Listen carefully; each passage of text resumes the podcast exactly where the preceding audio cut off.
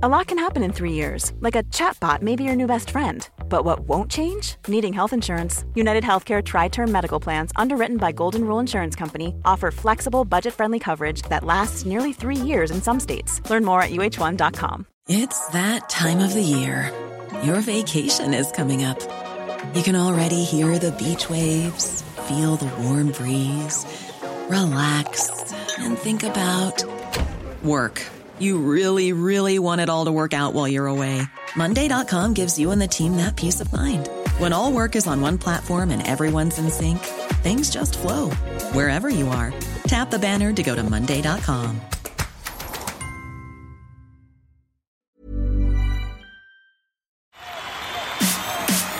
This is Talksport Daily.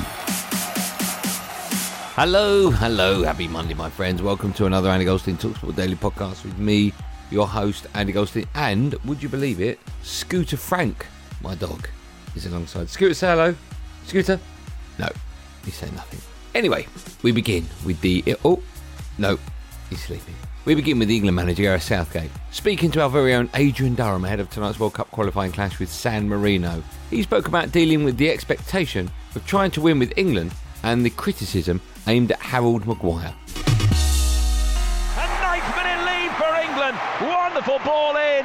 And that is a goal that will mean so much for Harry Maguire. I can't talk about the club, but I know he'd be well supported at his club, but he knows what we think of him. I had a long chat with him one afternoon earlier in the week, talking about everything. He's been fantastic with us, helped us to get to a World Cup semi-final and a European final in the team of the tournament in the summer. So I can only reiterate what I said earlier in the week. He's probably suffered in the last few weeks because he's been courageous enough to get out there and play when, not fully fit. That happens a lot in professional football. You have characters that are prepared to do that, are prepared to play when they're not 100%. Had a point in San Marino on Monday night, and that job will be done as well, and England will be in the World Cup. You're obviously trying to manage expectations there, and it's a phrase that's often well used. England fans are expecting to win a major tournament, so are you comfortable with that expectation? This is one of the most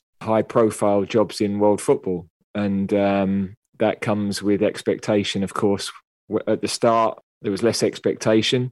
In fact, disturbingly, there was probably apathy. Now we've got a full house at Wembley the other night. We could have sold another 5,000-10,000 tickets. People want to see the team play. That's enormous credit to this group of players and what they've done. So we also have to accept that we're further along the journey. We were at home all summer. Again, you can't get a more pressured situation than being basically at home during a major tournament.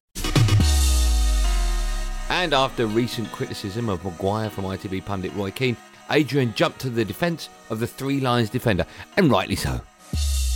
It's been a difficult start of the season for him, and he slides on his knees, his hands behind his ears, as if to say, what was all the fuss about? He isn't the problem. I mean, if United fans, Roy Keane, why do you think he's going on about Maguire? Because he's too scared to call out his mate. Mm-hmm. Ole Gunnar Solskjaer, it's pathetic.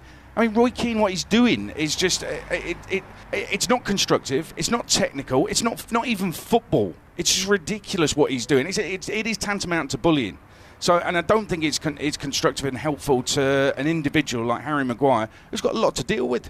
He has a lot to deal with as Manchester United captain. So calling him out for celebrating a goal... That's embarrassing. He's been a disgrace last few years to Man United. He thinks he scores and he's going to shut his critics up. Embarrassing. There's lots of things you can criticise him for. His Man United performances, I get it. Lots of other players aren't playing well for United. I don't criticise him for scoring a goal and celebrating. It's pathetic. It really is. It's embarrassing, really. And this is Roy Keane, who abandoned his teammates at a World Cup. We come over here, we travel halfway across the world and... the training pitch is a disgrace. And what did they do? They celebrated after he'd gone. So, listen, he needs to just focus on other things. Here's former England striker... what's that, Scooter?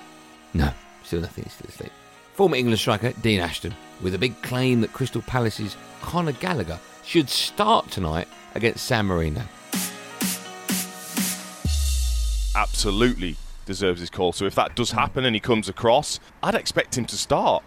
Honestly, really? I think he would come over and he would start the game. I'd be surprised if not. I think it's just such a great opportunity for Gareth Southgate to give these players the opportunity to play with the freedom of, let's be honest, playing against the side that they're going to beat, because San Marino's record is just so abysmal. Every player should be able to go out and feel no pressure. And what great opportunity to come in and experience what should be a celebration of an evening, getting to a World Cup. You know, I'm old enough to remember them not getting to a World Cup.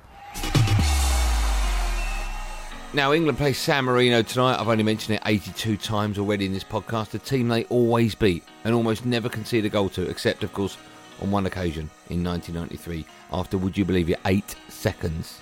The man at fault for the infamous goal was the legendary defender Stuart Pearce. Of course, I'd never bring it up. Someone obviously has, because here he is recalling that gaffe. Oh, it's a mistake by Pearce, and humiliation here. Gualtieri.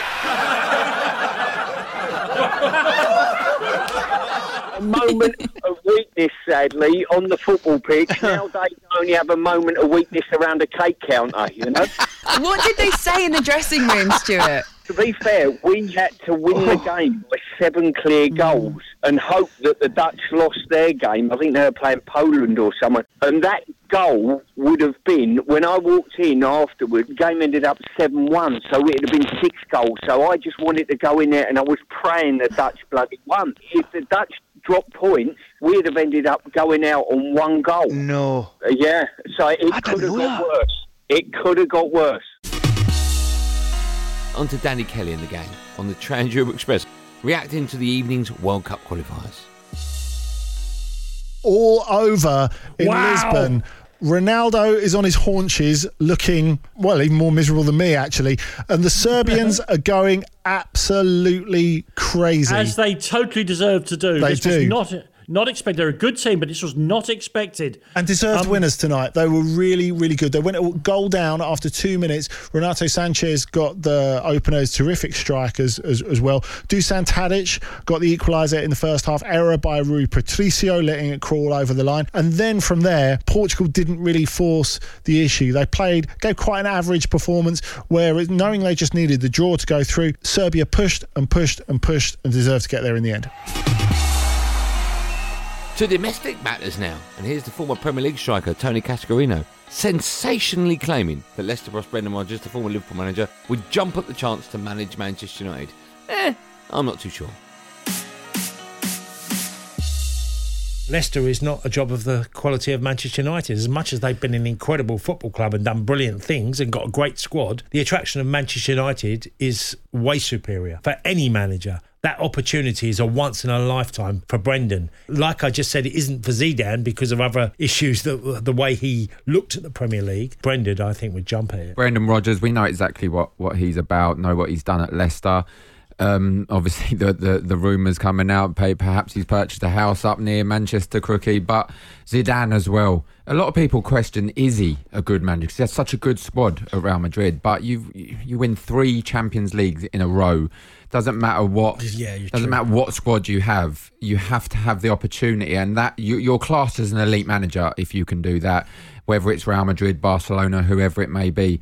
I would love to see Zinedine Zidane come to Manchester United, come to the Premier League, and see what he can do. And Crookie, he can't do much worse. I think what would put United potentially off Brendan Rodgers is the fact that Leicester have been in the box seat to qualify for the Champions League in each of the last 2 seasons and have fallen away dramatically at the end of the season, haven't managed to get over the line. And we know that it's so vital for the Glazer family, for their business model, that United are a Champions League club. Zidane, it seems churlish, but he's only done it at Real Madrid, and I know they're one of the biggest clubs in the world. And I don't think this is a building job, actually, because the other thing I would say about Zidane is that he's not had to build a team, whereas Brendan Rodgers clearly has. That team that he put together at Liverpool that came so close to winning the title was tremendous, played exciting football, so that's definitely a tick in the box. Same at Leicester. Now, Wales came from behind. What's that, Scooter? I can't make that joke. To claim their first win in the Rugby Union Autumn Internationals with a 38-23 victory over 14-man Fiji in Cardiff on Talksport. That can't be right, 14 men, that's surely illegal in the... Oh, is it? Oh, you can have that in. I didn't know. After the match, head coach Wayne Pivac spoke to Hamish Stewart. He can go left or right, he's got his choice. Liam Williams, here it comes, here's the noise at the end. may have looked comfortable on the scoreboard, but it wasn't that comfortable sitting there, you know. It was one of those games where, you know, every time we felt we had control and we just needed to look after the ball, that build a few phases that they wouldn't be able to hang with us. And unfortunately, as I said, that we weren't able to build those phases as many times as we'd like, with the inaccuracy at the breakdown. And you've got to pay credit to the Fijians. They're big, as I say, big, strong men over the ball, and they did very, very well in that area of the game. On out to boxing, here's Chris Eubank Jr. revealing that legend Roy Jones Jr., stop saying Jr., okay, uses his own rap music to help Chris train for fights. He is a full-time entertainer, in and out of the ring. He loves his rap. You know, we train in Pensacola at his gym, at his farm. We train to his music all the time. We shadow box into the rhythm of the beats of his songs. Yeah, I still got it. No need to explain. You thought I fell off, but I'm back in the game. He actually released a single like a couple of months ago, you know, still at his age, you know, and it's actually pretty good. You know, it's a good song. So yeah, you know, being in the club with him after the fight, celebrating and having him rap, you know, it was beautiful to see. 20 years later and I still ain't changed. Roy Jones Jr., remember that name? Y'all must have forgot.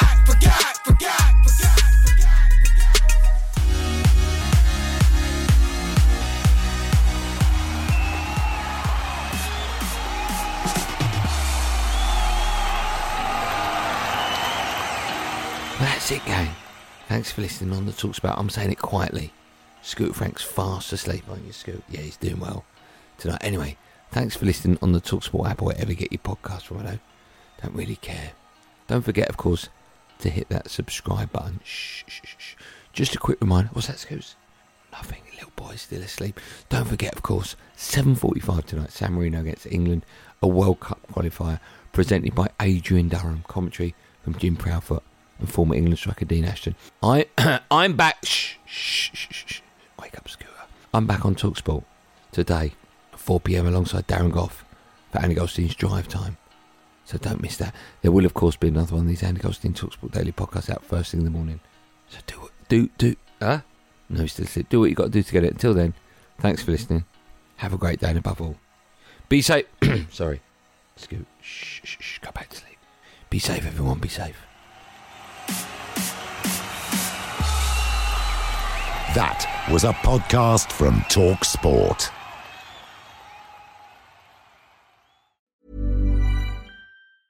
Small details are big surfaces. Tight corners are odd shapes. Flat, rounded, textured, or tall. Whatever your next project, there's a spray paint pattern that's just right. Because Rust-Oleum's new Custom Spray 5-in-1 gives you control with 5 different spray patterns. So you can tackle nooks, crannies, edges, and curves without worrying about drips, runs, uneven coverage, or anything else. Custom Spray 5-in-1, only from Rust-Oleum. Hey, it's Danny Pellegrino from Everything Iconic.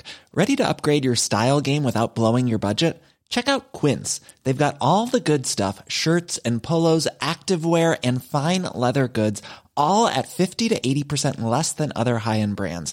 And the best part? They're all about safe, ethical, and responsible manufacturing.